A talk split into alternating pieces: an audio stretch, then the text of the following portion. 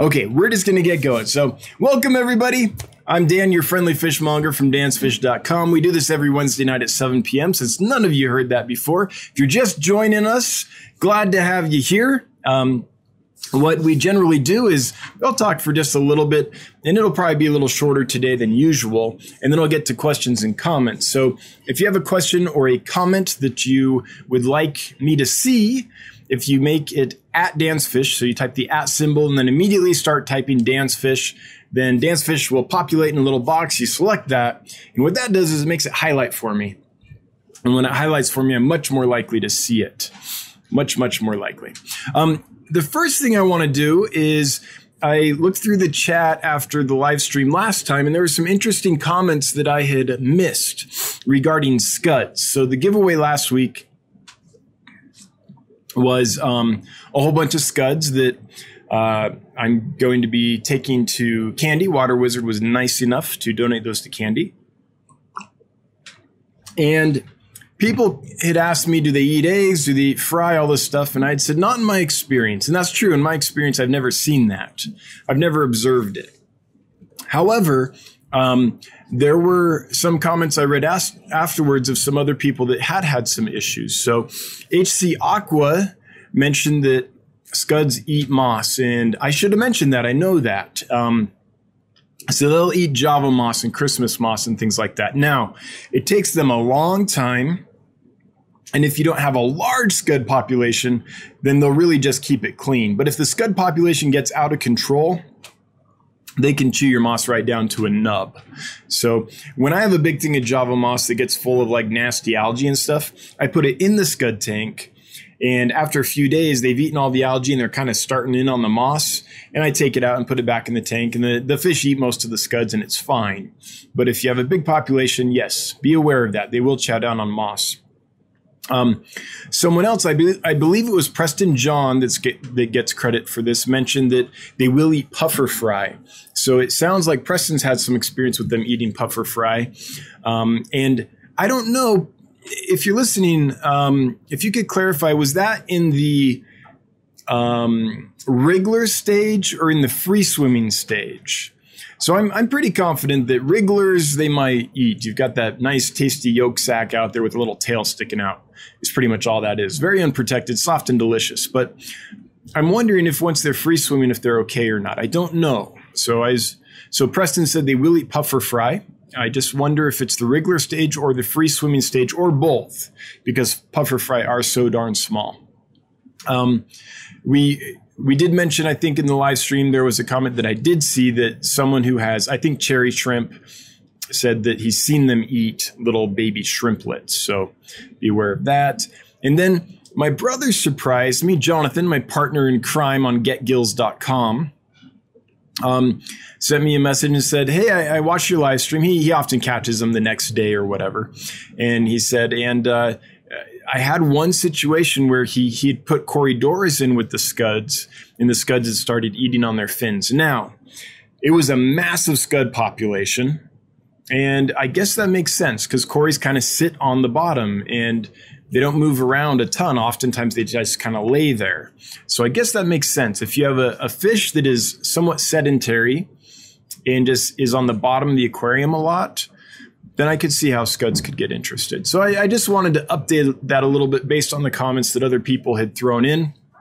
I haven't experienced any of that, um, except for eating moss. I did know that and just didn't think of mentioning it. But I've never seen them eat uh, chew on cories or eat baby fish or or shrimplets. But that doesn't mean they aren't doing it. I, I haven't kept them with puffer babies, and I haven't kept them with cories in large large uh, colonies or, or, dense populations of scuds with cories. Um, and um, yeah, so anyway, just thought I would mention that so we could kind of flesh out the discussion, which was a little one sided last week because it was, you know, my opinion, and I'd missed these comments, which would have made it a richer, uh, more nuanced discussion. So thanks to everyone that um, uh, mentioned that stuff and shared your experience with that. I appreciate that. It's, it's funny in this hobby how. Uh, how one person will have a tank set up and experience one thing and someone else will have a similar tank set up and experience something totally different there's so much variation in what happens so hopefully that is a rounds out our discussion on scuds. Um, the other thing I want to briefly talk about is an update on the fish annex, not building or anything, but cycling. So I've been testing the ammonia levels and nitrite levels just to see how this is going. And as of yesterday and today, we are at 0.5, 0.05. Oh, now I need the little thing. Anyway, the lowest measurement possible ppm. I think it's 0.5. It might be 0.05 ppms of ammonia in the tank. So we, it'll be a little while longer before they're all cycled through. And I made a video on how I'm using lava rock and blackworms to cycle those tanks and got some interesting comments, which make me think that it might be worth taking just a couple minutes to talk about cycling. Um, so a lot of the comment, one of the comments was like, well, this is like a ton of work to cycle a tank. Why don't you just like put some mulm in there, or squeeze out your old media and put it in there or something like that.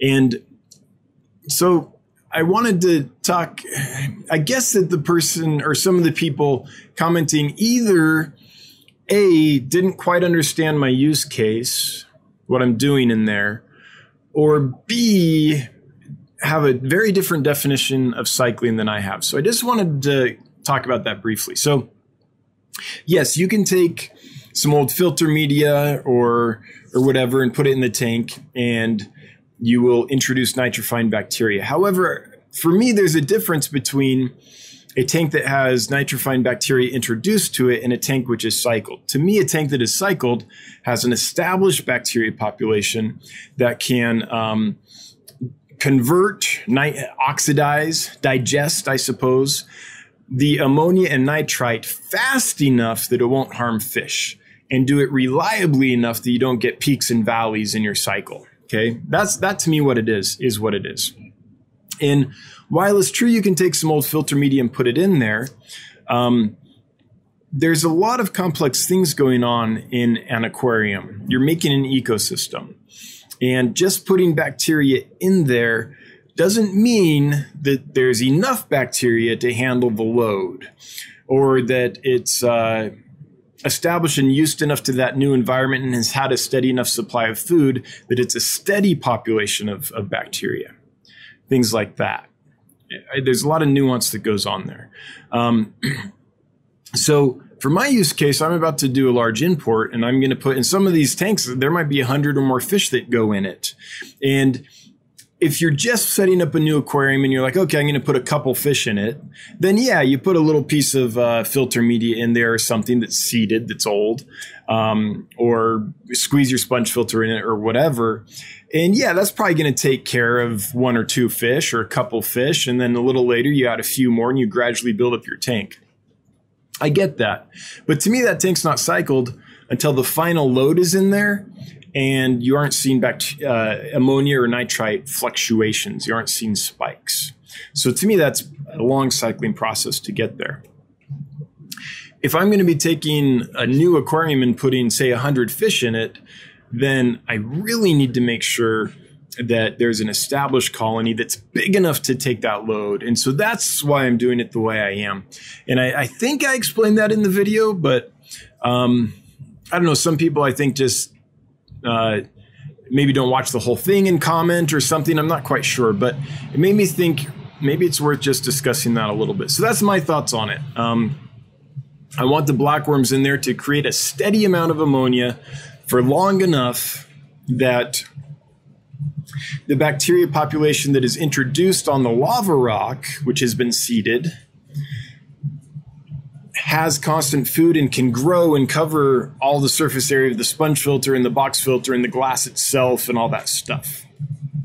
And that's why I'm using blackworms and feeding them heavily because when I do the fish, I'm going to remove the blackworms and have the fish in there, and I need to have the colony established enough that it can uh, take the heavy amount of food that it would take to feed, say, 100 fish in, in, in an aquarium. So, anyway, just thought I'd clarify that for those that, um, that maybe watched that video and had questions or, or yeah, I've got a lot of interesting questions from that video that just made me think, huh, I wonder what people think a cycled aquarium means. I don't think there's one definition. And I guess to me, it just means something different. So, anyway, um, Steenfod Aquatics, I have a structured settlement and I need cash now. Who can I call?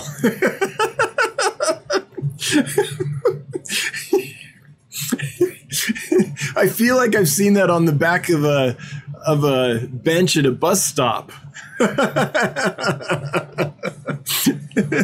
Thanks, Bob, for throwing down the five bucks. Good to see you, my friend. Hope you're doing well. Um, so let's see. Oh, and then I need to give you guys a shipment report. It didn't go great this week. It didn't go horribly either. But Corys are, I don't know what it is about me and Corys. They thrive in my aquariums, but I have the toughest time shipping those suckers. So I shipped out a couple orders of longfin Aeneus Corys this week. And I've had them for, I think, two months now at least. No losses, doing fine, totally hardy. Um, individually bagged, and I put them in large bags, even though they're small fish, just to like give them a little extra love. And out of the dozen or so I sent, um, there was one DOA, and I was like, man, what happened? And then on that was with one customer, customer A, and then with customer B, they all arrived alive and everything, but there was one that died yesterday. Now, I'm hopefully that's an anomaly and none of the others die and everything's fine. And then I'm like, okay, this is fine. I can keep shipping these. But um, that's a lot more loss than I'm used to. Two out of a dozen or so is, is a lot higher than I want. So I don't know what it is about Corys. They're just a challenge for me to ship. And I, I know about the toxins. I know about kick the bucket. Um, I know they need to be able to get up to take gulps of air. I'm, I'm familiar with the fish. I've bred them. I've raised them. I've kept them for well, decades, honestly. But I'm having a little trouble. Not a ton of trouble, but um, besides that, though, everything else arrived alive, and as far as I know, um, is still alive. Um, I am aware that one of the fish I sent to Bob Kaler, if you look at his channel, you'll see the unboxing and stuff. Um, came in and it was fine, but then today it's got a little white patch on it, like maybe it got uh, an injury or, or got uh, something. And, and yeah, Bob's treating him. He's a pro, so I'm sure it'll be fine. But all in all, though, so that means uh, the total to the end of the total, the year to date total that has not gone, gone well, I believe is a total of four fish, two DOAs and two that died a day or two after they arrived. Um, I'm not counting Bob's fish yet because I'm hopeful it'll pull through. Um, maybe it got in the new tank and you know how they do swam off and ran into something, got a little injury. I don't know, but um, but anyway, that's the shipment report. So we're still doing well we're still over the 99% arrive alive, stay alive uh, threshold that we want to be at. But, uh, but yeah, a little trouble this week. And, you know, the thing that lowers my numbers more than anything else is Corey's. I just, I, they're so difficult for me. The Chubby Guppy, 877 cash now. there you go, Steenfot. There you go. Um, so, Chubby Guppy, last live stream, you were uh, uh, geeking out a bit that I'm a thespian. So, yes, I am that's a uh, uh, what I've done for most of my life to make a living, and so yeah, I I love it. And the play that we have um, in New York right now, that we have, that I helped develop and is now being produced in New York, is actually moving. It's moving from an off off Broadway theater to an actual legitimate larger theater now. So the show's going well. Um, and it's got enough interest that now they're moving it off Broadway. So we only have one more step and we're on the big white way. We'll see how that goes. But uh, congrats to the playwright and the creative team, Mark, Justin. You guys are awesome. Um, and I'm so glad the play's going well for you. Then I missed another one. The Fish Tank Barn, a $5 super chat. Free the Steens money. thanks, Mike. I appreciate it. Steenfod Aquatics, thanks for kicking that little rush off. I appreciate it. Last thing before I get to your questions and comments um, are the giveaway. So today we're giving away some Celestial Pearl Danios.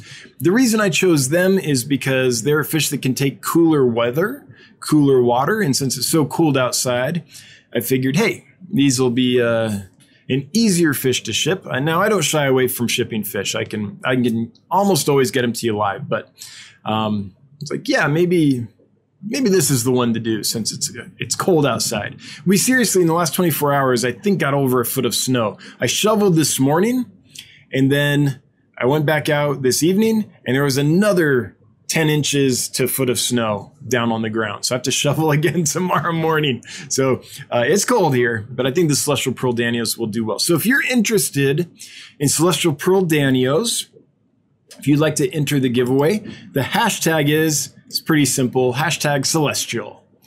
It will get you into the giveaway. So if you'd like to possibly win um, or, or get some Celestial Pearl Danios, enter hashtag celestial in the chat and you'll be entered. And eventually I'll draw and we'll see who won, usually around the end of the stream, but it could be any time. Maybe tonight's the night that I actually mix it up.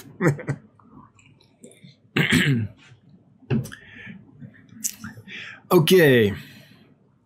Alex Breeding Fish, what's a thespian? Um, so it's someone that has a life in the theater. So it's a Thespis was the first actor that we know of that came out of Greek. So all actors after Thespis, the original actor, uh, started be, being called thespians, and then ge- theater people in general now are called thespians. All right.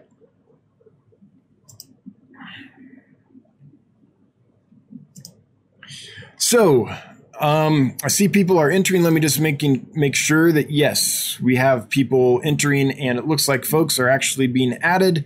So Nightbot is working. So that's all good. All right, great. Um, let's check Stream Health, just because we've had some issues with the bombing lately. Okay, we're good. Okay, Stream is healthy. Let's see how we do.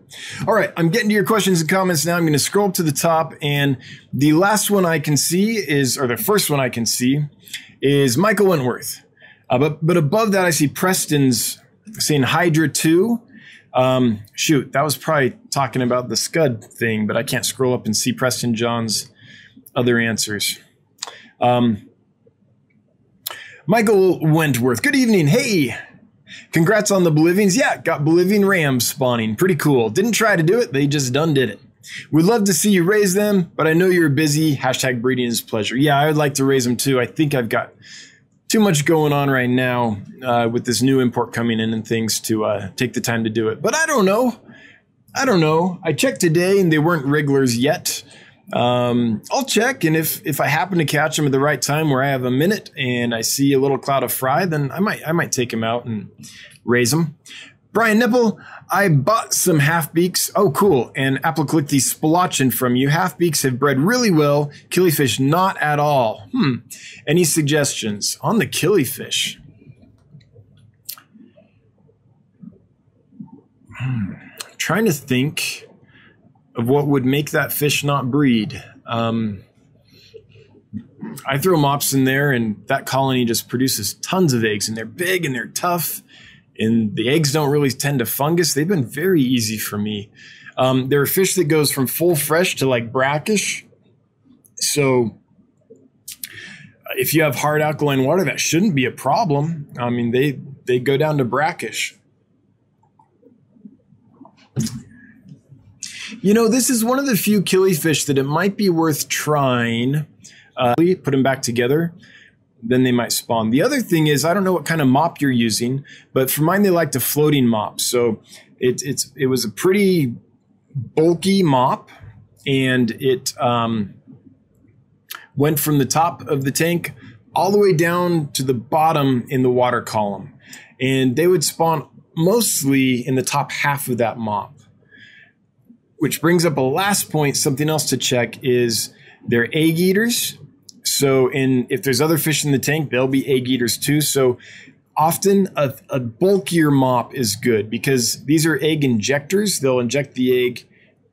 Well, less so than maybe than Procatopus. But anyway, if the mop is thick enough, then a lot of the eggs will get deep enough into the mop that they'll be hidden and won't get eaten. If you have a scrawny little attenuated mop, um, most of those eggs might get eaten. So those are my thoughts. I hope that's helpful. Um, temperature, separation, and um, and then conditioning the females maybe might work. Yeah, I got to refresh chat. Chat, uh, chat went gimpy on me here. Okay, I think we're all good now. Which means, unfortunately, that I probably am not going to get back to the top now. So let me go up and see how far up I can get, and I'll respond to the next person. So, oh, oh, shoot. Man, what is it? Other streams don't seem to have this problem. It's really weird. It's very random. I wonder if it's just my internet going in and out. Next time I disappear, I'll check my internet health. But every time I check the stream health, it says excellent. So I have no idea. Um, anyway, the next one I can see because it jumped on me. Sorry about that. this is becoming a weekly thing the last three weeks, I think. Tasty Fish Sauce says, How do you like your new lights on the Annex? Any issues with its brightness? Thanks. I love them so far. Now, that being said, I don't have fish in there yet. So they are 4,000 Kelvin, which is going to make them a little orangey. So yellows, reds, oranges will really pop. Blues will be somewhat subdued. So generally, I like a five to six uh, thousand Kelvin bulb, just because, or wavelength or whatever, just because it. Uh, I don't know that cooler cooler white light kind of makes things seem crisper and I think works better on the camera. So I'm not quite sure. I'll have to wait until I actually get fish in there and get my camera out and then I'll know for sure. But so far, it seems okay. So far, I kind of like it. What I love about them is they're only about maybe an inch, inch and a quarter high, and only maybe two inches wide. And so they just slip right up there on the little stands and stay there and you don't see them and they don't take up a lot of space and they only take like 0.3 amps of electricity to run. They're very efficient. So, so far I like them. No issues. But again, I don't have fish on them yet. Fish keeper cool. I went off air. Yep, I did. Rockford Fish Keeping, turn your uh, bit rate. Oh, yeah. Yeah. Um, I think I have that set right now. Um, it's it's a pretty low. Let's see. What is it here? It's uh, I can't really do it live. Yeah, it's not a high bit rate. It's it's a low latency. Um, but there is one tier lower that I could try. So let's see see if I can find that real quick. No, I don't know how to I don't know how to do that live. But the, the thing is, um, this is the same bit rate as far as I know that I've always had it at. And it's always been fine before. I wonder if the new studio that they have somehow makes it so that uh, things are tied up a little more. So maybe an even lower bit rate would be better. I don't know, but that is something that I will need to check. I just don't know how to do it live on the fly right now. Um, yeah. All right, Rena Mar. I think chat jumped over me. Yes, sorry, I I, I missed a lot. Uh, chat jumped and then it disconnected, and yeah. So thanks for reposting, Rena. And for anyone, if you uh, if you if I missed your question or comment, please do feel free to repost it, and I apologize for that. So back to scuds. I've also heard that scuds also carry a parasite that is fatal to shrimp, so keep shrimp with scuds is a bad idea as well. Truth or myth? That I don't know, Rena. I I don't know a ton about shrimp. I don't know a ton about Caridina or Neocaridina. So I couldn't answer that. Maybe someone else in here will know, but I, I just, I'm not sure. They're pretty similar uh, critters, so I wouldn't be surprised that they can carry something that goes back and forth, but I don't know for sure. Hey, Papa Rock, good to see you. Hope the bettas are doing good. Okay, finding the next one. Here we go. Kevin Myers, got to pay your YouTube bill, Dan. Yes, I know. I know. Thanks for sticking with me through it, guys. I don't know what else to tell you. But I'll turn the bit rate down even more the next time and see if that makes a difference. Rockford Fish Keeping, not sure if you will miss it because of the refresh. Turn your bit our FPS down on camera. It should help with the lag. Yeah, yep. Michael Wilson lamp eyes like Spilauchen, Pumilus, and Lexophthalmus will readily breed in a box filter with floss and no cover to the filter. Yeah, so a lot of these, that's a great point, Michael. Now, I know the Spilauchen will breed in a mop because I was breeding them in a mop like crazy, but a lot of the, la- the lamp eyes are what we call egg injectors. So they'll actually look for crevices and they'll inject the egg into the crevice. They'll, they'll squirt it into a little crevice.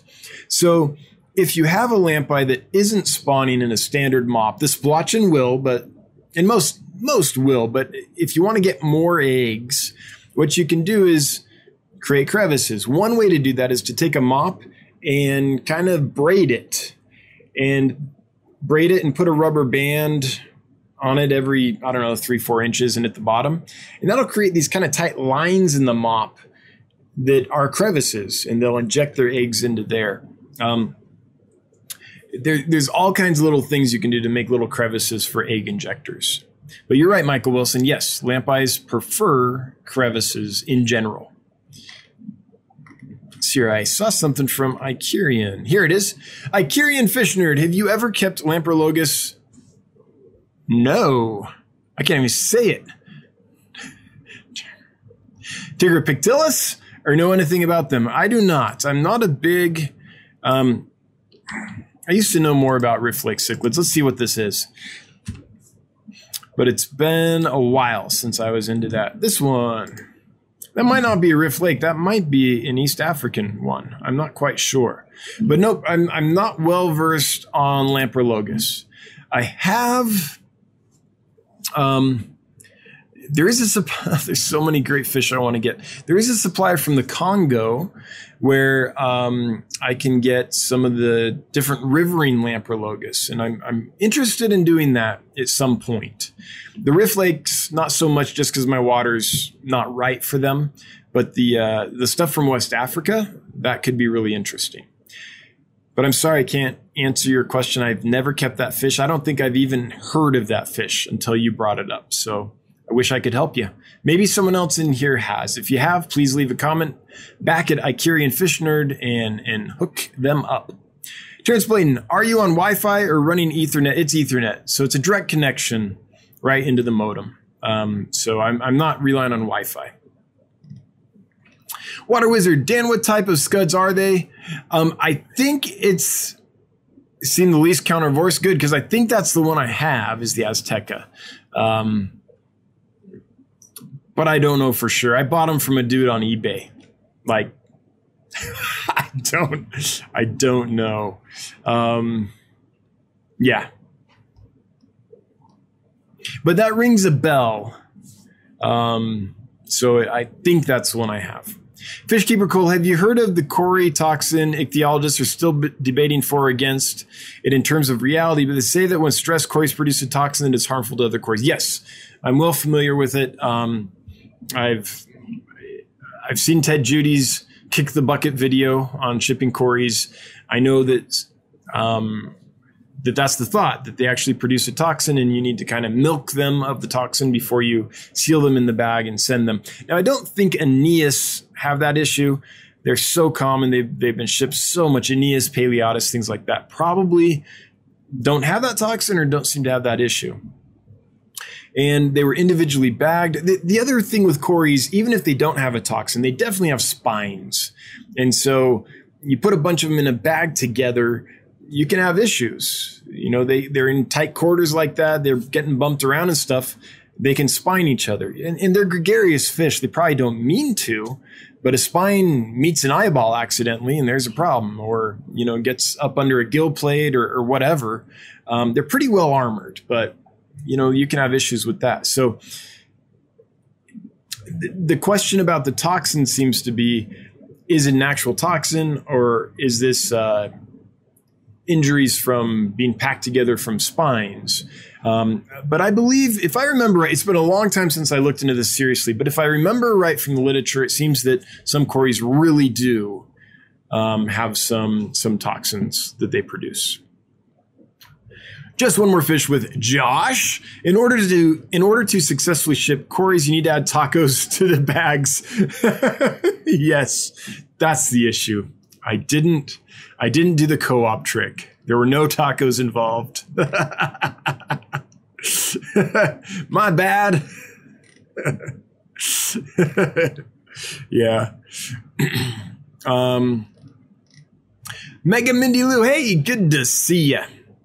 I think my big mystery snail ate one of my baby guppies in the baby guppy tank. Sometimes they lay on the bottom. Have you heard of that before? All I f- found was a head and backbone.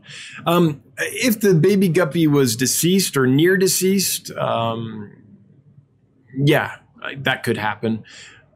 In general, so it would be an awfully sedate live creature that a snail could get over pin down and actually rasp on, right?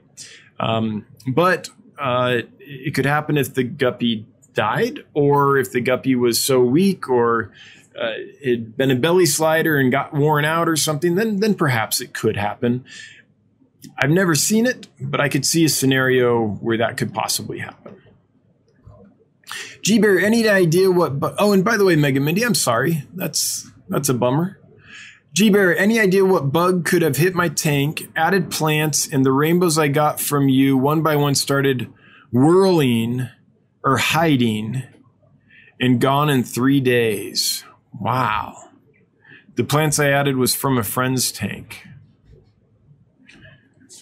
You added plants and it wiped out your rainbows.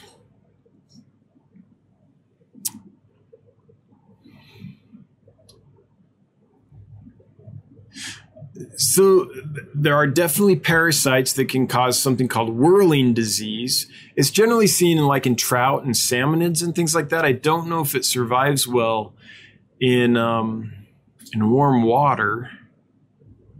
I don't think it's very common in the aquarium. No, nothing jumps off immediately into my head, G Bear, of something that can be transferred on plants and causes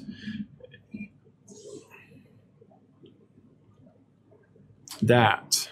I'm sorry. I, have I've not experienced that. As far as I'm remembering, I'm just flipping back over the files in my mind here, trying to help you out. And as far as I can remember, nope, I have not. I wish I could help you more. And I'm sorry that happened. That is a bummer. That is, that's sad. You know, you think plants, it's like, yeah, no big deal. It's a plant. Yeah. Oh, flower one stars do guppies lay fry at certain time of year, like more summer than winter? Well, kind of. So a guppy's metabolism in large part is determined by temperature. So in summer, uh, the tanks are generally warmer, and so they'll produce offspring more often. In winter, if the tank gets cooler, they'll drop fry less often. So it's tied to metabolism, which is tied to temperature but they're not seasonal in the way that say like I know elk are seasonal and have a specific month or two of the year where they breed and then they don't breed anymore. Guppies will breed all year long. As, as long as the tempest, temperatures are high, they'll they'll just keep cranking them out pretty frequently. Mega Mindy Lou, sometimes your win completes your Wi-Fi competes with your internet. Make sure Wi-Fi is turned off. Oh, that I didn't know. I'm scared to death to do that live, but I will try that next time. Thank you, Mega Mindy Lou. Did not know that. Yeah, I mean, I it's it's an Ethernet cable that's it's directly wired, but it definitely is Wi-Fi capable um, and connected. So that's a good thing to know. Chewy, the blind Lamprologus comes from the Congo. Yeah, I remember that. I remember Chewy. You brought that to my attention. Interesting, interesting fish. I wonder if that's on the list. I didn't look really closely just because, uh, you know, I I wasn't going to bring him in this time. But wouldn't that be interesting? I mean, I've I've kept blind cave tetras and stuff, but a blind cichlid that blew, yeah. Who would have thunk it? Who would have thunk? Ugh, aquatics. Can you get the cross river puffer? I know a dude who's trying to get one. Very hard to get an African puffer. Um, let me see.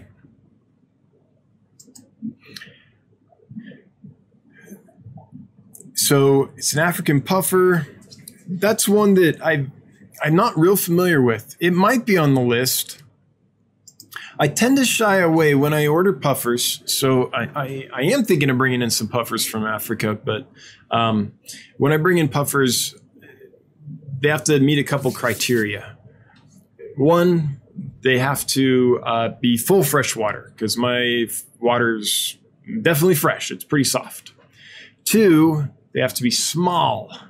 I can't get any lurk- lunkers. Like I thought of bringing in some fahakas and stuff because I can get them at about an inch, inch and a half or so.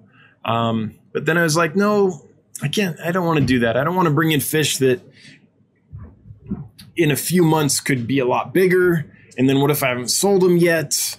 And now I'm being irresponsible because I really don't have a forever home for them here. Like if, if they didn't sell immediately or fairly immediately, fairly quickly, then I would not be able to keep them properly. And I just don't want to set up that scenario. That's not fair to the animals. So freshwater, small. And the other thing is fairly peaceful. So I need to be able to keep them in groups. So those are the criteria I look at when when thinking of the puffers to bring in. And I'll have to look into the Cross River one there. I'm going to keep it up here and look at it more um, after the live stream. But most of the puffers I run into don't fit all three of those. And then I just don't get them. Chewy LTD, a lot of interesting cichlids come out of the Congo. Absolutely. Um, absolutely. And I'd like to bring some of them in. Fishkeeper Cool, you mentioned milking the cories of the toxin. So how exactly would you go about that process? So check check out Ted's Fish Room on YouTube. Um, he's got a video on shipping cories where he goes through it all in detail. But basically, you play kick the bucket, which is you put the cories, you net the cories, and you put them in a bucket. And then you kick the bucket or you, shake the bucket or somehow startle the cories. And the theory is that they release this toxin when they're startled. So you startle them, you come back in five minutes or 10 minutes, you do it again, you do it a few times, you change the water. Excuse me. Woo. Um, pardon me. Whoops. You change the water and then you go through it again. Um, and the, the theory is that after doing that for a while, you'll have startled the toxin out of them. And then when you bag them, they won't release it. That's the theory. Um, I don't know that much about it. I don't know how much scientific work's been done on it. What if you do that and within an hour they've regenerated all their toxin, or maybe the toxin takes a few weeks to regenerate? I don't. I don't know. But that's that's the process that uh, a lot of hobbyists use when they go to ship uh, ship cories because they're trying to prevent the cories from poisoning themselves in the shipping bag. Skipper's Aquariums. The novice Aquarius asks, the spray foam insulation you have in the annex has me wondering, is it porous? No. Wouldn't that be able to retain moisture and therefore harbor mold? Thanks. Yeah, no, it's not porous. And you're absolutely right. If it was, that'd be a big problem. But it's not like uh, Pink Panther foam or the fiberglass foam. It's it's a closed cell insulation. So if you think, yeah, it's uh, yeah, no, it's non-penetrable. So it's it works really well, and it's it's what I've had in this fish room. It's this kind of ugly yellow stuff on the ceiling, like all that. I've had it down here for what two and a half years now or so, working super well. No mold. It gets wet all the time when I'm working on the tanks and things. No issues. Yeah. So that's why I like it because it's waterproof. It's it doesn't have as high an R value is is say a thick thing of, of Pink Panther batting or uh, fiberglass insulation batting, but it seals things so well that even though it has a lower R value, it retains, it does a better job insulating a fish room. If that makes any sense at all. So if I look out on the annex on the roof, so we get tons of snow here, right? Um, I can see along the roof where the beams are, the wood beams that hold the roof up. I'm not quite sure what they're called. Um, they're not rafters, are they? Yeah, maybe. Um, so there'll be snow, and then there'll be a rafter, there'll be a dip, and then it'll come up, there'll be snow, and then the rafter, there'll be a dip. And that's because a two by six rafter or wooden beam um, allows heat to transfer more than three to three and a half inches of spray foam. So the spray foam is not letting heat out. So you have higher snow over that. And then when you get to a beam, there's a dip because the wood is transferring more heat and it's melting the snow. So that's how well it insulates. Uh, a two by six on end bleeds uh, quite a bit more heat than just a couple inches, three, three and a half inches of spray foam. So it, it's pretty efficient stuff. Beast Heart, snail shipping, looking for high live on arrival. Last time I sent them out, all died. Man, I'm I'm getting all the topics that I, I don't feel um, steeped enough enough to talk about really intelligently. So I don't ship snails, Beast Heart. Um, I don't know that I ever have, unless they were like on on the plants I send, which happens all the time. Don't buy plants from me or get plants from me if you don't want snails. Um, yeah, I don't.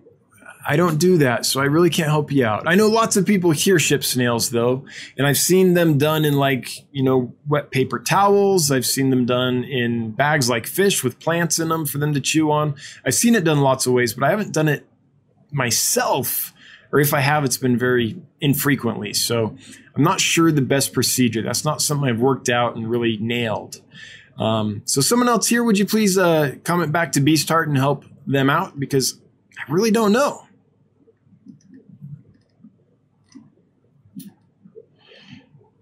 Okay, hang on. Chat jumped. Let me do that thing.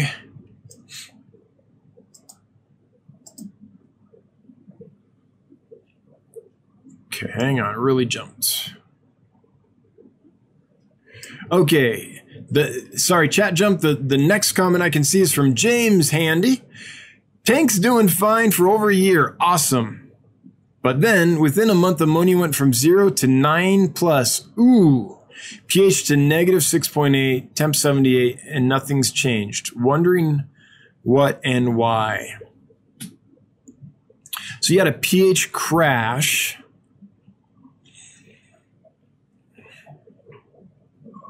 The ammonia went from zero to nine. So, James, um, there's a few scenarios where that could happen something can happen if you don't have a lot of or you don't even need a lot if you don't have carbonate hardness in your aquarium. So if the tank went for a while and got old tank syndrome which means the carbonate hardness in it was depleted then you could get a crash that could do something like that. So let me explain what i mean. So in order for your nitrifying bacteria to do what they do there needs to be some carbonates present. They they they metabolize carbon in that process. And so if you start nice tank, have some carbonates in the water like water usually does, great. And then you have this bacteria population going and nitrifying your bacteria, great. Everything's good. But if that population depletes the carbon source, carbonate, uh, usually, um, calcium carbonate, and um, or something else does, then the bacteria can no longer nitrify your ammonia and nitrate um, because they need carbonates to do that. If that happens, then your ammonia could spike because now the bacteria are no are not able to metabolize it, and it could cause your pH to plummet just because now all the calcium carbonate is gone, right? So I, I mean, it could be other things too, but that's the scenario that pops into my mind when I see that, that ammonia suddenly spiked in temperature, or not temperature, ammonia spikes, pH plummets, makes me think, oh, the carbonates uh, got uh, depleted. And uh, so the bacteria was compromised, therefore the ammonia spiked and the pH plummeted. That's my thought. So it could be as simple as is adding some calcium carbonate to the, the tank or in in any of its many forms, crushed coral or um, cichlid salts, things like that. There's different uh, sources for it. So that's my thought, James. I don't know for sure, but especially if water changes aren't done fairly frequently, that can happen. But it can it, that doesn't have to be the thing that causes it. Um, there could be lots of things that, that cause the bacteria to stop having enough carbon to work with.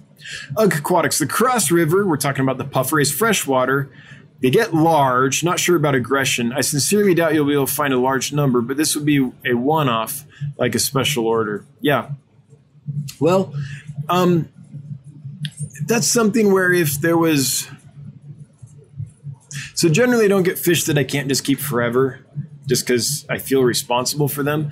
But in this case, if I saw a group of like six or eight, and I'm like, yeah, I'm confident I could I could move six or eight or something like that, and and they were small, then maybe I would consider doing it. Um, so I'll keep an eye on the list for you, Ugg. But yeah, definitely not promising anything. I when I when I have the chance of getting something that is better in my setups than something that isn't. I just err on the side of something that will do better. And usually there's plenty. Fishkeeper Cool, that sounds awful, almost like water drop torture. Oh, what was I talking about at the time? How far behind am I? Is that the carbonate crash that we're talking about? I can't remember. But yeah. the lone Aquarius startled me with his burp. Yeah, sorry. Startled me too. ah! It's live, folks. And I just had dinner. What can I say? Lasagna can do that to a man. Rockford. So you really have to sh- scare the uh, the uh, the crap out of the Corys. Um, yeah, that's the theory. That's the practice. That's what folks do that sell Corys that are known to produce are known yeah i guess that are in the hobby known to produce that uh, that toxin just uh, again it's been so long that i looked at it that i can't remember if it's a for sure thing or if it's a theory that that happens um, but I, I think i remember it being a pretty confirmed thing though if i remember right that corys actually do that but I, i'd have to look at the scientific literature again on stuff like that um, it's one thing for us hobbyists to talk about it, but a lot of that's anecdotal. So I tend to dig in and look for actual scientific literature, and I just can't remember what I found on that. It's been a while. Just one more fish with Josh. So have jumped into the wonderful world of killifish. Gardneri and Indiri, awesome. And Australe gold, setting up a spawning mops now. The golds are frisky little buggers. Yes, they are. And congratulations. Welcome I'm warning you though, once you get that needle in your arm, it's uh Achilles are hard to get they're hard to put down, man. They're awesome fish. I'm glad to hear that. Best of luck to you, and I am happy to help if you run into any issues with with killifish. James Handy, wife Diana, do you ever get purple cories?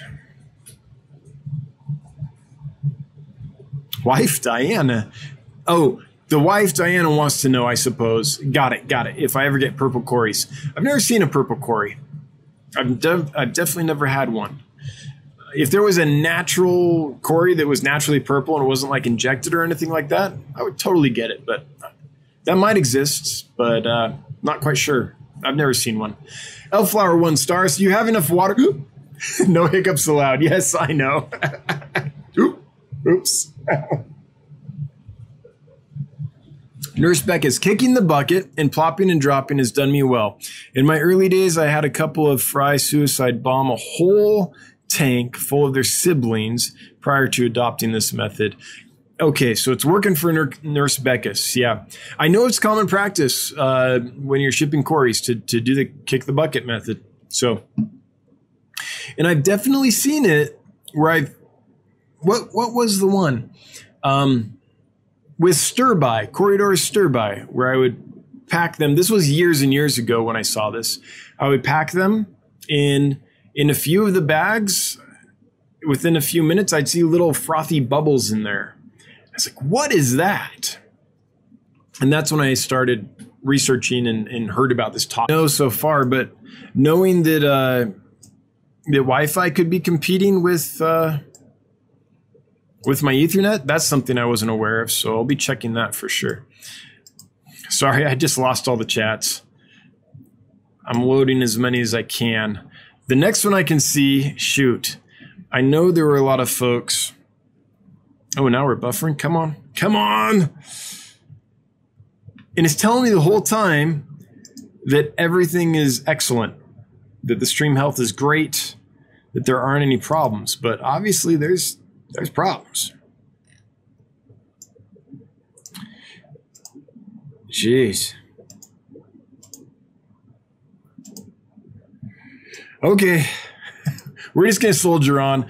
Sorry to everyone who's chat, question or comment I missed. I, I hate it when that happens. But the next one I can see now that that all happened is Rockford Fish Keeping that says, it's all right, got some it's right. Got some clown killies. Just bought 12 more the other night. I love the little guys. Yes, clown killies are amazing. If you're looking for some, uh, Aquatics usually has clown killies, and he has a lot more luck with them than I've been having lately. So I would definitely get them from Bob Steenfont. Um, he's a guy that actually cares and has good ethics and morals when it comes to his business practices and how he keeps fish and does everything he can to get them to you in good shape. He's not a he's not a, a, a fish flipper. Buy it and send it to you the next day. He takes care of them. So if you're unaware of Steenfont Aquatics, uh, check him out. And if you like clown killies, he's a good source for those. Rena Mar, the black Cory sometimes looks like a deep purple color. That's that's true. I hadn't thought about that. Um, I wouldn't call them purple, but they can get a, a, a kind of sheen to them a little bit. Good point.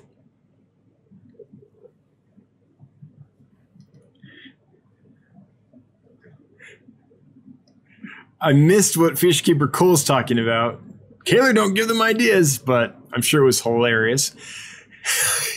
Mega Mini Lou. Are you sure that's water? Yeah, I know. I know. Who said it was water? Who said? Straight up gin. G Bear, just baffled. I think Bentley Pascoe hit it on the head. Micro bubbles. I left the filters in air during water change. I'm a heavy filter person. Oh. So Bentley might have been able to help you, G Bear, on, on something that could have happened. All right. Good. I'm glad Bentley's around. He's a knowledgeable guy. James Handy, Rachel O'Leary had them. They were natural. I'll have to check into that. The purple Cory, I think, is what we're talking about. Yeah, James, I, I've never seen him. I'm not a, I'm not familiar with him, but I'll I'll check into that. Um, I don't know. I'm, I'm I've got some sources for amazing Cories. Like I can get Eques, I can get I can get some of these things, Weitzmani, stuff that I really like. But the problem is, if I'm having trouble shipping Aeneus and Panda Cories, I, I, I got to figure out that before I move on to Eques and Weitzmani and, and, and all those. Um, yeah, I just I, I got to figure it out a little more before I get get into those. I love Cory's. I've always liked them, but yeah, I just uh, I was tempted though, man. I saw some awesome Cory's on some lists, and I was like, and and I'm gonna order from one of those people, so might as well get some Cory's on the order, right? Except for I'm not there yet, and I don't know what it is. and it's it's a new thing for me. I didn't used to have issues shipping Cories, but lately I have. I'm not sure what's going on with that. Kiddos Aquatics oil cats, yes, I do like them a lot. Um, and they do get that neat sheen on them. They're not a Cory, but yeah, that's like the honeycomb cat. Is that the one we're talking about? I think. Let's check. Oil cat fish. Yeah, yeah, that's the little one. Yeah, those guys are awesome. And you're right; those have a neat purple color to them. Those are those are amazing catfish. If you've never kept them, they're so different. They feed on the surface. I think they're alive, not a live bearer, but they they in, they fertilize internally. They're they're just neat. They're just neat. Aquatics, I got a screenshot of your face on freeze. I'll email it. I guess. Please do.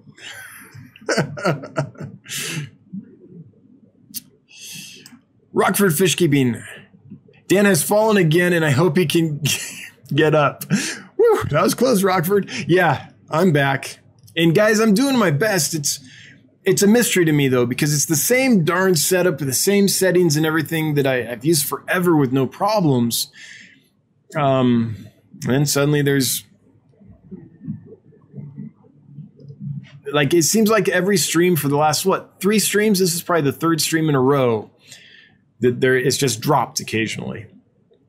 So I'll try the Wi-Fi versus Ethernet thing. I'll try lowering the latency again. Um, but it, but it could be my internet acting up, and if that's the case, then we got a bigger problem to figure out. Aquarius, seriously, Dan's Fish is a natural streamer, wouldn't leave. Oh, thanks. I'm glad. Thanks for being here. Thanks for sticking with me through all the uh, through through the couple times that it's kind of gone off air for a minute, through the buffering. Through all the buffering. Fishkeeper cool. Every time your stream goes down, I will email you a picture of the face you make when you freeze.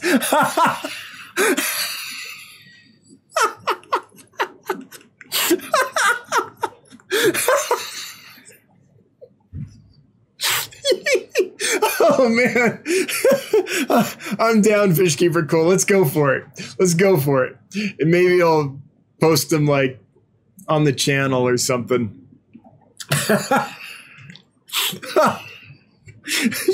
Jeez. Instead of the three faces of Janice, it's the three faces of of of Dan.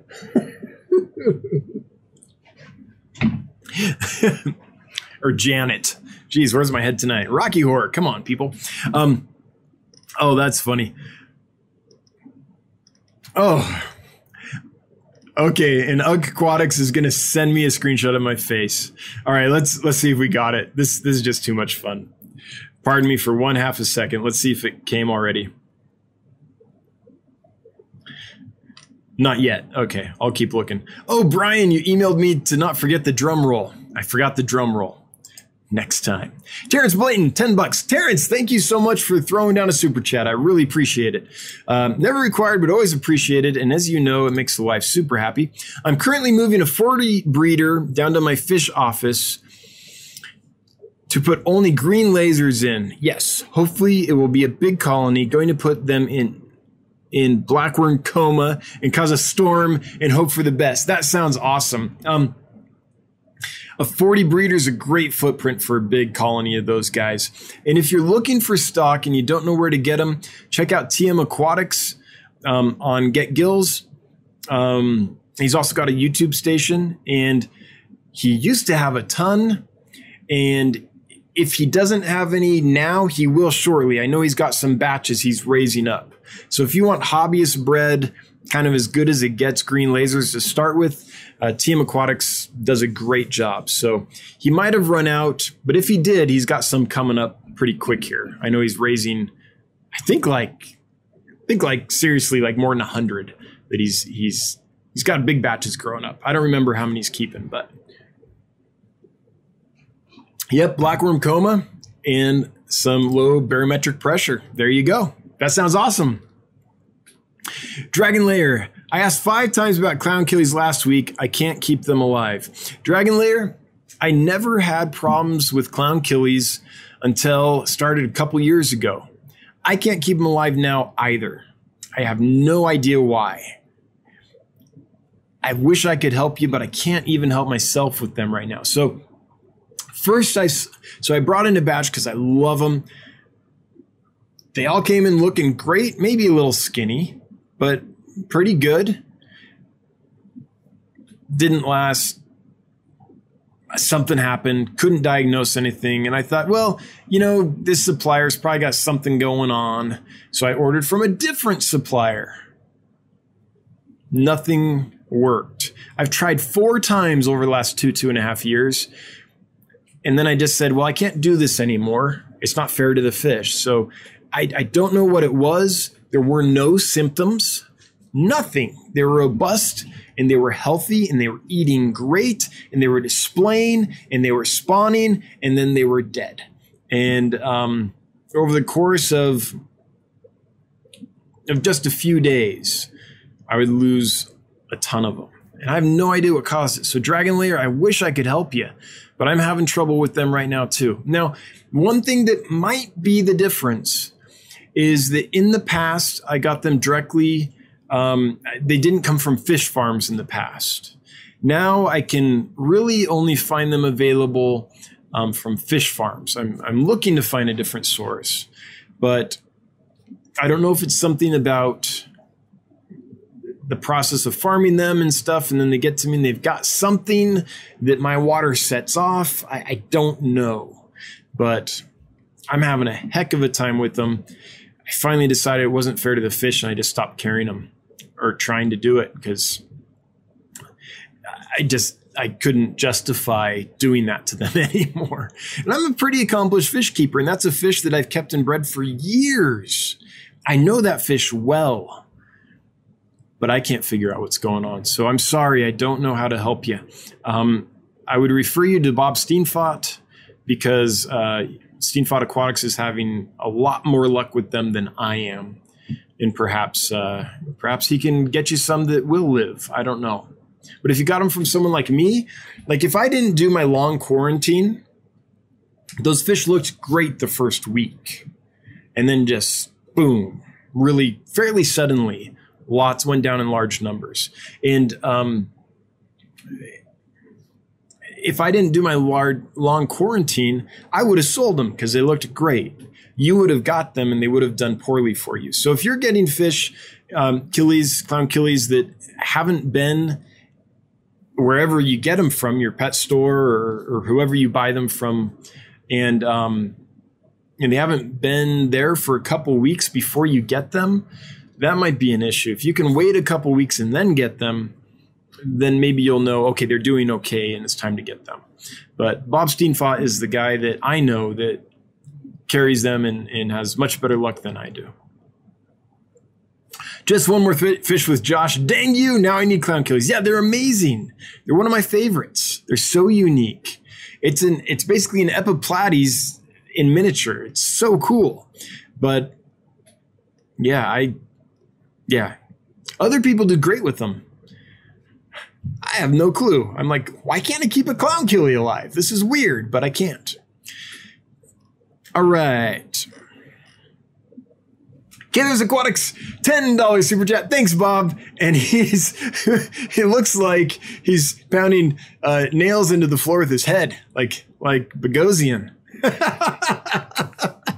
Thanks, Bob. I love the sticker. Appreciate the super chat. Thanks for your support. And I always love when you do unboxings so I can see how this stuff does and how things are going. And I hope we can figure out what's going on with that Kythet Daniel. I hope it does fine. Um, okay, scrolling because chat did the jumpies.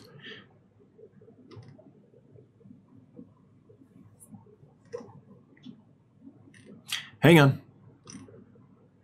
Okay. Fish keeper cool. Kaylor was talking about glow cories when I told him not to give them ideas. Oh, got it. Yeah. Oh, they don't, they've already got the ideas. I mean, we've got glow bettas now. We'll have glow cories in no time. Don't you worry. Don't you worry. they don't need help. They're doing it all. Rena Mar, Rachel has purple oil cats. Maybe that is it. Oh yeah, those are the ones that uh, that Kaylor was talking about up above. Yes, uh, definitely not a Cory, but yes, a small little catfish and really cool. Ginger Grays, reinforcing that Rachel has is the purple oil cat. I've got six of hers. They are adorable. They really are. Guys, if you haven't kept the oil cat or the honeycomb cat or Tatia, whatever, it's got like three or four names.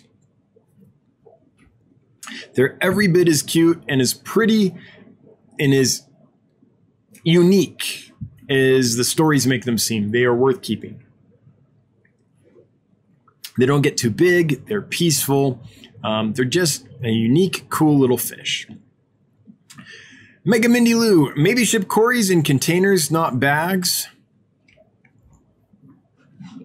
Could be. I'm trying to think what the difference would be. So I'm I'm not putting them in a typical bag. I treat the Cory bags differently. They they actually have pleated bags, so they're on a flat bottom. Um, so they aren't getting pinched in corners. They they're able to sit down normally on the bottom. If you don't do that, then the back's pretty narrow at the bottom, like a V, and they get like you know they, they can't get comfortable. So I already do that. I mean, if I have to resort to containers, then it's just at that point, it's just a, probably a fish that I, I wouldn't ship. I, yeah, that's a whole, that's finding the containers, having a whole different process for shipping and bagging and stuff. Yeah, at that point, it's, I can't do it at scale. But something to consider. I mean, the problem isn't that they're poking holes in the bags or anything, the bags aren't getting deflated I don't know. It's worth considering. Tiffany White, I have some violet Corys. They are natural and have a slight purple blue hue to them. Tiffany, what species is that? Could you comment below? Uh, or is it, maybe I can Google it. what? We live in, oh. Here it is. Hang on, I'm trying to make it bigger. That's that's the screenshot of my face. Thank you. Oh man. Oh, so flattering. So flattering that. Thank you, Cole. Jeez. Um what was I looking up? Violet. Corey.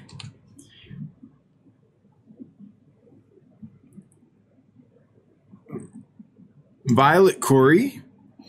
Trying to see the scientific name. Similis? Corydoras similis. Is that the one you have? I've never thought of similis as particularly violet, but maybe there are some strains um, that, that are. Ugh Aquatics, have you tried to ship Corys with carbon? No. Um, well, I mean, not the Aeneus. Yes, in the past I've shipped Corys with carbon. Uh, the sim- similis, similis on the mind, uh, sterbai and other ones like that. But uh, Aeneus, I don't think Aeneus is one that you have to worry about toxicity with. But yes, I have shipped other Corys. the ones that are known to have toxins when I've shipped them. Um, I have used carbon. And again, this is a new problem. I, have I've kept and shipped many, many kinds of Corys over the years. It's only in the last little while that I've had any kind of problem. So I'm not sure what it is. Rena Mar, no worries. Tech is great until it isn't. You'll figure it out. We just chat amongst ourselves. Yeah, I, I appreciate that. I just know that it's it's bad for you know I'm we're just over 8,000 subscribers now, by the way, which is a cool little milestone. Thanks everyone who's subbed up. I appreciate you. You know, I'm trying to grow the channel. It's it's important to me. It's an important part of my business um, because it's it's what leads to a lot of customers getting to know Dan's Fish and purchasing and building that relationship and things. So it's important to me to build that. And it's a pretty poor way to build a channel when people try to interact with you and, uh, and you just cut out all the time and then you can't get back to their question or comment and it's just like so i i appreciate that you're patient with it rena and everything it's just uh it's pretty bad for what I'm trying to do, right? When it comes to the business side of things. Yeah. Friends, yeah, those that are already friends, of course, we're going to support each other. But you're trying to get new folks in, and that's it's important. You know, every business has to grow. Um, yeah, I worry about that a bit. Swine Daddy.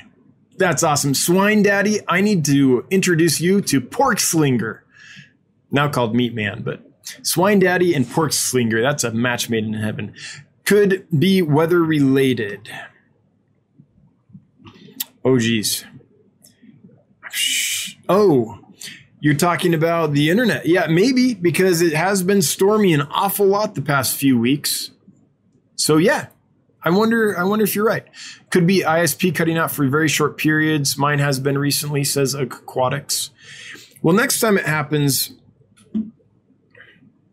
like every time I've checked uh, the connection when it happens, it's I, it's pretty much been okay. Um, but it, yeah, if it's just a blip and then it takes things a while to reload, that could be it too. Mike E.M. Mickey, sorry, Mickey M. Tatia perugiae, almost always sold out um, from German wholesalers over here in Europe. Very popular fish. Yes, the oil cat, Tatia perugiae, or honeycomb. And yeah, I've seen Rachel O'Leary's videos on them. And if you're interested in that fish, check her stuff out. And uh, yeah, see if you fall in love. They're pretty cool. Lumpy Dog, my African butterfly cichlids have finally grown into cichlids. No real aggression, just staking out territories. They are gorgeous fish. Yeah, I like them. One of the most underrated cichlids, I swear. And I'm glad yours are finally getting the color and stuff. And uh, wonder if you're going to get some babies here soon if they're staking out territories. Cool. And that's one that hopefully they never get real aggression. They're one of the most peaceful ones. So hopefully that stays true as they age out on you. Kevin Myers, breathe, dance fish, breathe. Yes, I know. oh, wait, that's the wrong kind of breathing. Terrence Blayton, the goal here is to try to get Dan to cry laughing. It happens.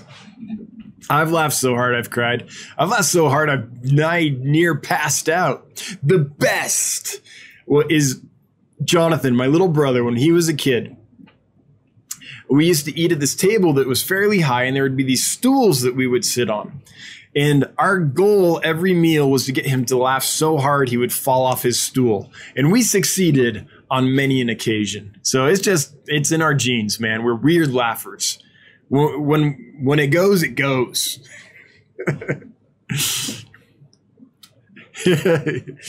Rockford fish keeping. How old is the modem? Might have dust and dirt in it, making it overheat. I have to change my modem out every 18 months. It's more than 18 months for sure. I wonder if it just needs a little. Yeah, maybe I'll blow some air into it. Get a can of air and go to town. Mega Mindy Lou, where is Goldie? So Gold, I still have Goldie. Um, Goldie's in his 75, and he's he's just back in the fish room uh, behind this tank. Yeah. So Goldie is alive and doing great. And the next time I do a tour, you'll see him.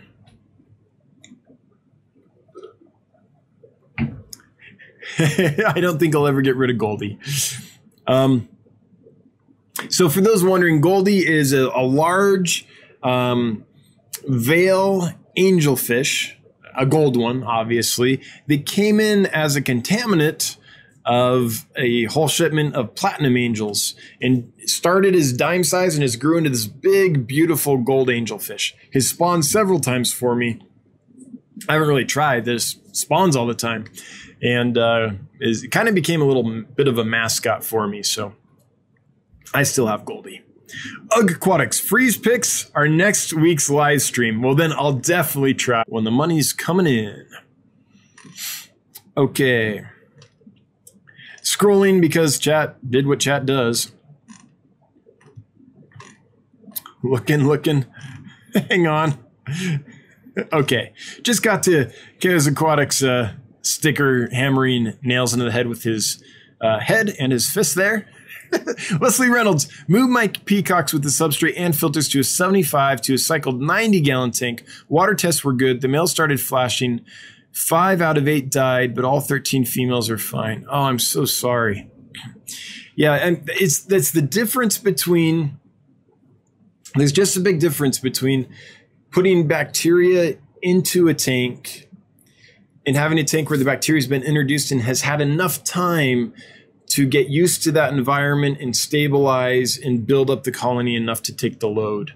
Um, I'm so sorry that happened. So it sounds like something in the transfer killed off enough of the bacteria or shocked the colony enough that it, it wasn't able to keep up. And you probably had, I'm guessing, an ammonia spike that happened there. Leslie, I'm so sorry to hear that. That is, that's tragic, especially with what I would imagine are big, beautiful. Um, when you say peacocks, I'm, I'm imagining peacock cichlids, and I know how much time it takes to get them big and beautiful and settled in and get a colony of those uh, going well. So I'm very sorry to hear that. I hope I hope that you're able to get some more and that they do well because a 90 gallon tank full of those would look spectacular. Fishkeeper Cool, check your email. I did, I did. You saying check it again? Let me see. Is there more love? Let's see. Hang on. Dare I? Oh no. Oh no. okay. Here we go. Hang on, I should get it big before I. Yeah, there you go. There's another one. Classic. Nice, nice. My scrunchy little frustrated face. oh no. John Willis has joined the fray. Thanks, John. Yep, there's another one. Oh, jeez.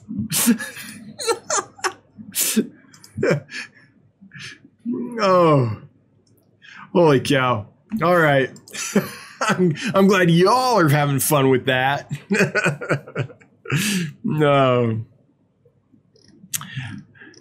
Uh, Chewy saying Bob had a great live today. Um, I caught Bob Kaler's the tail end of his live. I wonder if we're talking about Bob Kaler or Bob Steenfot or both. I'm not quite sure, but yeah, Kaler's was fun. Dave Jenkins, the new AKA journal that arrived yesterday had the most beautiful killifish, Aphyosemion fulgens. They are awesome. Can you get it? Not currently. So diapterons, let me show you guys this fish. Um, I'm not sure I'll be able to search up an image with a location just because that's pretty specific. But I can show you all this fish. So this is a, a killifish that comes from the, the diapteron group. The whole group is absolutely gorgeous. They come from these higher elevation, I would say, mountain streams. So they like cooler temperatures. They don't like it much above 68, 70 degrees. So a lot of people find them more challenging to keep just because of the cool water requirements. But they're about as stunning a fish as you could find. I mean, these things, and this isn't a lie. I mean, oops, I don't want to get too far down the rabbit hole. Um, going down on a website. These are uh, this is not a lie. They are every bit as gorgeous as this. This isn't Photoshop tripping you, right? They're fantastic. Um, and and no, I I have never seen diapterons available on an export list. The only way I know of that diapterons ever come into the hobby is a hobbyist, a killifish geek, goes to Africa, tracks them down, collects them, and brings them back. That's it. I don't know of any other way they ever come into the hobby. Super hard to find in any kind of commercial aspect. Um, Rockford, I get the joke about the cup. Yep. okay, we are at 829, so I'll do like one or two more. Mega Mini Lua Restaurant Supply Place would have great water, tight small containers if you decided to go that route. Yeah, it's that's an option. It's something worth considering. I'm just trying to figure out how third 99 cent super chat. Much appreciated. Thank you so much, Kent's Fish. I appreciate making it rain like that. So we're to do the drawing. I'm just waiting to make sure that we're not buffering anymore. So funny. Stream health. Excellent. Well, obviously not. It's buffering. How could it be excellent? Um, so, okay, I think we're back, like totally and completely back. Uh, just give me half a second here to revive the chat, and then I'll do the drawing, and we'll get the winner of the Celestial Pearl Danios sorted. Sorry, folks, got to reset a couple things. When that happens, it uh, throws off how I have things connected with OBS, and I have to redo some things. Be almost there. All right. Well, at least that allowed me to check the ISP. It doesn't seem that that was the issue. You know what I need to do is I'll, I'll get an ISP monitor uh, if I can. I'll, I'll have one of those running during the next stream and see if there's any blips that I just can't see. Um, because I obviously notice after the fact that there's an issue. So if the ISP does blip, I don't notice it. Killers Aquatics throwing down $20 super chat. Thank you so much, Bob Kaler. I appreciate you. Um, and, and I mean that. I totally appreciate you. One of the one of the OGs. Bob's been here since the beginning. He's been a great customer of mine for many, many years, and he's helped me out in many, many ways. And I appreciate it. Killers Aquatics. Hashtag fish annex. Hashtag no more professor. Professor. I'll be your professor today. Professor. Professor. You'd think I could say that. Hashtag keeping Brenda happy. Indeed, it's a full time job. Um, I want to make sure I didn't miss any super chats. And as far as I can see, I have not. Although this isn't the best thing, it doesn't allow me to scroll really well. Okay, we're to do the drawing now because I do believe we're actually connected and things are working. All the hashtag celestials are pouring in. All right, here we go. And the winner is boom, Preston John. All right, that's awesome. So the pufferfish breeder, Preston John, you have won six Celestial Pearl Danios. Um, if you would just confirm that you're here because you do have to be present to win. And then if you would email me with your first and last name and address, that would be con- very convenient for me, and I can just send them out on Monday. Um, just waiting here to wait till Preston John confirms that he is here. Ginger Graves throwing down 10 bucks. Thanks you so much, Ginger. I appreciate that. I'm trying to scroll to see what it was. The hippo breaking his chair. Give them the Bentley, says Preston John. All right, I can do that. Bentley Pascoe, you have now won. Bentley, if you would email me, um, just first and last name and mailing address like usual. I know I've got your stuff, but if you just send an email and make it easy, I would appreciate that. Um, and we'll get those to him. Hey, Preston, thanks so much. I appreciate you doing that. That's very nice. And Bentley deserves it. He helps a lot of people out. Okay. Everybody, thanks for being here. To my amazing moderators, as always, thank you so much. Anyone that threw down money, I appreciate the super chats. It, it really does help. Um, all the questions and comments that come in are what make this thing work. So I appreciate everyone that participates. Thank you. Thank you. To everyone that's lurking, I feel you. Everyone watching the replay, thanks for being here belatedly, but still, you're here. That counts. And um, thanks for sticking with it, guys, even with the uh, random buffering and, and stuff that's, that's happening. Um, Kent's Fish throwing down more. Hang on, real quick. I missed some Kent's Fish stuff. One has a comment. Oh, it seems like bad weather is ahead. Oh, yeah. Oh, yeah. We're, we're nothing but snow right now. And a f- that's a dollar ninety nine and a few more ninety nine centers. Thank you so much. I appreciate it very much, Kent's Fish. All right, I'm going to shut it down. I'll see you next Wednesday, 7 p.m. Mountain Time. Hopefully, I'll have been able to crack the code of the buffering. If it is my ISP, I don't know what I can do about it. But uh, I'll talk to some folks that know more about that than I do, try to figure it out. Until next time, have a good one. I'm pretty sure Punchy Paints is going tonight at 9 if I'm not mistaken, that usually happens. So if you want to keep the party going, head over there. And I'm pretty darn sure. Yep, Pam Stream is next, says Candy. Awesome. Awesome. All right. Have a great night, everyone. Um, bye bye.